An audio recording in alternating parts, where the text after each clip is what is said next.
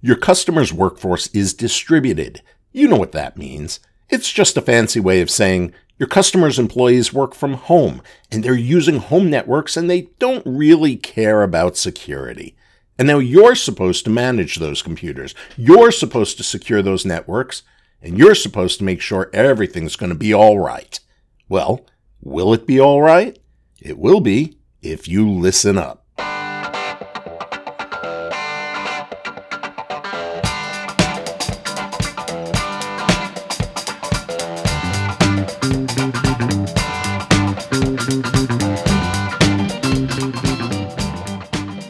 Hi, everyone, and welcome to episode 47 of the Technology Bradcast. I'm Brad Gross, your host, your favorite attorney, and the self proclaimed Sultan of Service Contracts to the MSP industry. I'm glad you're here. I apologize for the almost two month delay in posting this podcast. I had a cold that took my throat out of commission for a couple of weeks, but now we're back. And on this episode, we're going to talk about how to lower your liability when you're providing services to companies whose employees work from home, which we in the business call distributed workforces. I know it's a fancy name. I don't know where it came from. Maybe it came from employees who wanted to work from home and didn't know how to pitch it to their employers. I mean, you can't really sell an idea like uh, working from home by saying, I think we're all going to stay home and work in our pajamas. What do you think? But if you call it distributed workforce and you couple it with a tagline like, look at all the money you're going to save on rent, well, I don't know. Maybe that's how it went down. I digress. Distributed workforces are here to stay. And companies that use home based workers want managed services. And you want to be the company that provides those services, right? Yes, of course you do. Great. But there's a problem. And that problem is that employees that work from home do all kinds of things that they wouldn't do if they were in an office setting.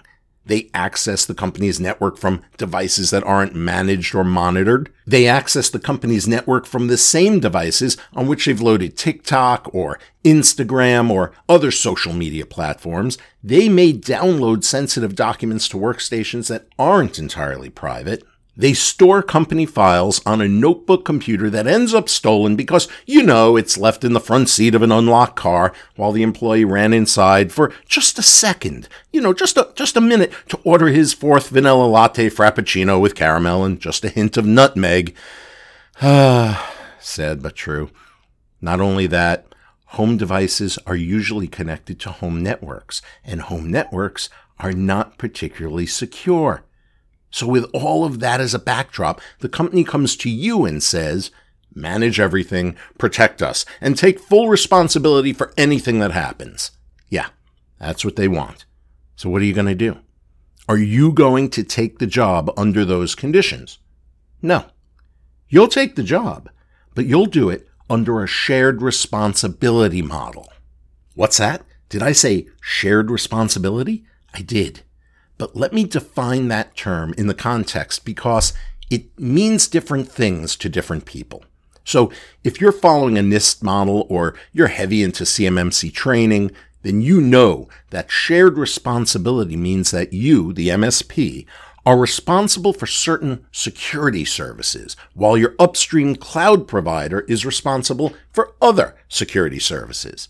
Like, uh, let's take the AWS platform. So AWS, Amazon Web Services, they manage the host operating system, uh, virtualization layer, while you, the MSP, you're going to manage the guest operating system, security patches. You're going to configure the uh, the AWS provided firewall, right? That's one way. That's a pretty technical way of looking at shared responsibility.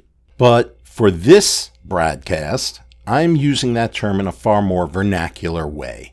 I'm using it to mean sharing tasks and allocating responsibilities between you, the MSP, and your customer in a way that is clear, unambiguous, and plainly stated. Now, did you hear me? Plainly stated.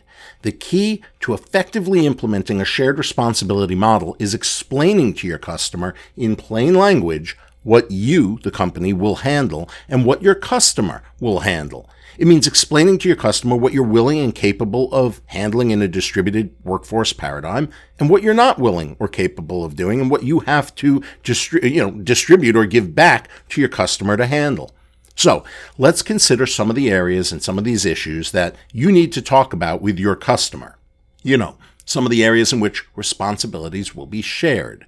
First area, what devices and how many devices are included in the scope of your coverage. Now let's talk about your responsibility when it comes to number and type of covered devices.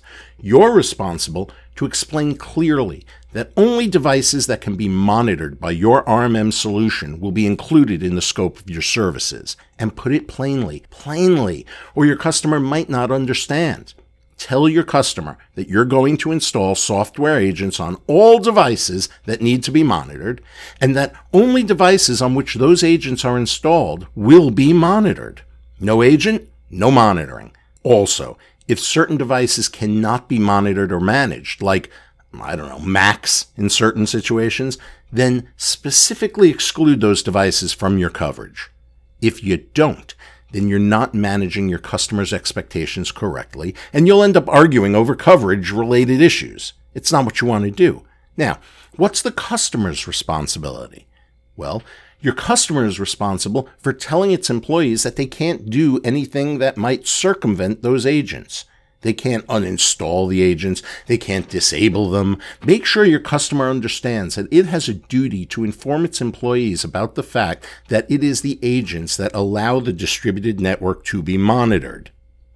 Issue number two limited network coverage, or more specifically, you should define what networks will not be covered, namely home networks.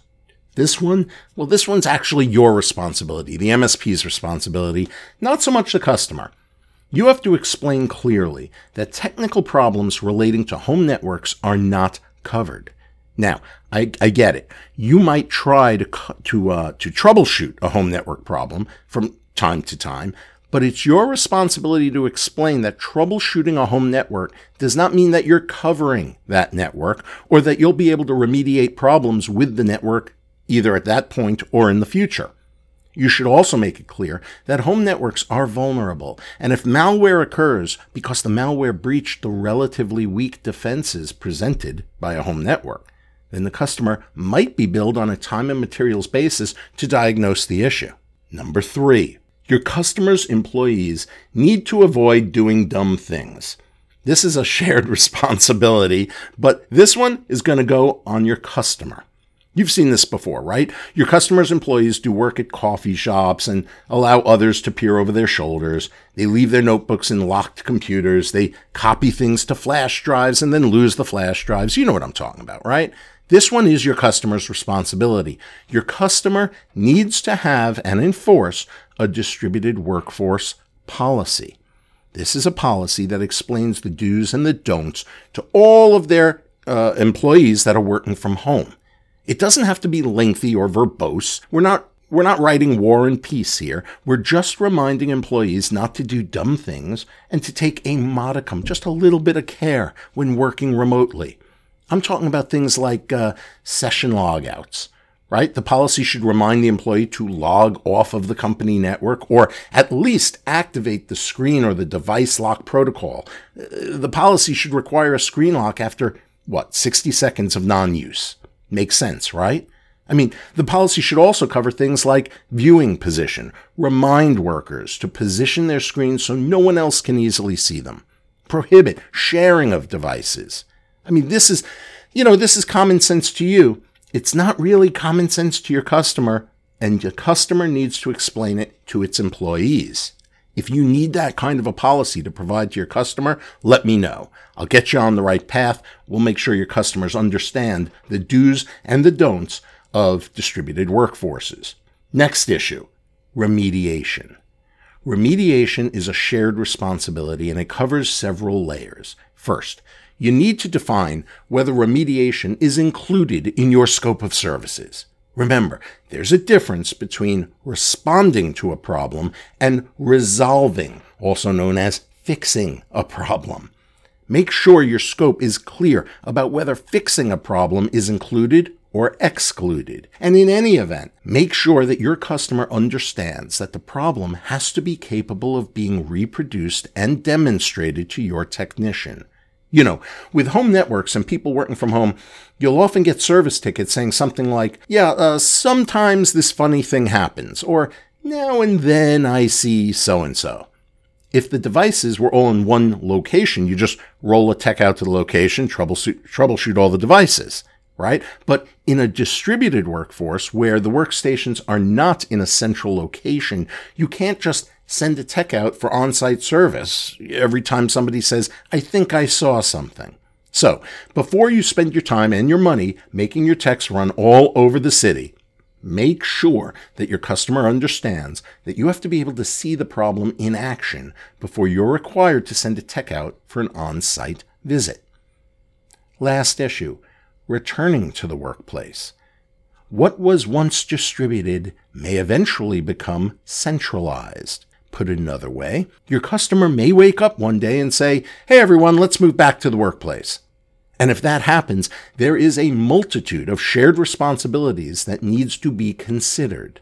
But first things first, Make sure that your service scope clearly states that re-centralizing devices back to the workplace is not a covered service. Trust me. Your customer will undoubtedly think that it's not a big deal if everyone returns to the to the office with their devices and not a big deal usually means that your customer won't expect to pay you for handling that service. So, make sure your scope of services specifically excludes moving, relocating, re-centralizing devices so you don't have to argue about the costs later on. So, what's your responsibility when customers return to the workplace? Answer onboarding and everything that goes with it. Setting up the network, making sure devices are mapped and remapped correctly, making sure that everything is running correctly. You know what onboarding is, right? But what's your customer's responsibility? Answer doing everything that needs to be done so you can onboard the devices. I'm talking about bringing the devices in at a specific time on a specific date so they can be tested and reconfigured. I'm talking about making sure that any personal information or personal accounts are removed from the devices, with, of course, the understanding that if they don't remove those accounts, they will be removed by you, the MSP, once onboarding begins.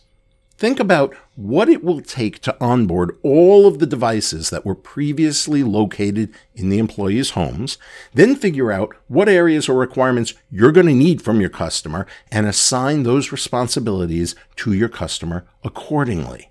Here's the bottom line Working with customers that have distributed workforces shouldn't be problematic as long as you look at the entire process as a shared responsibility and then allocate responsibilities between your customer and your company accordingly. Questions? Comments? You know what to do. Call us at 954 217 6225 or email us at info at bradleygross.com.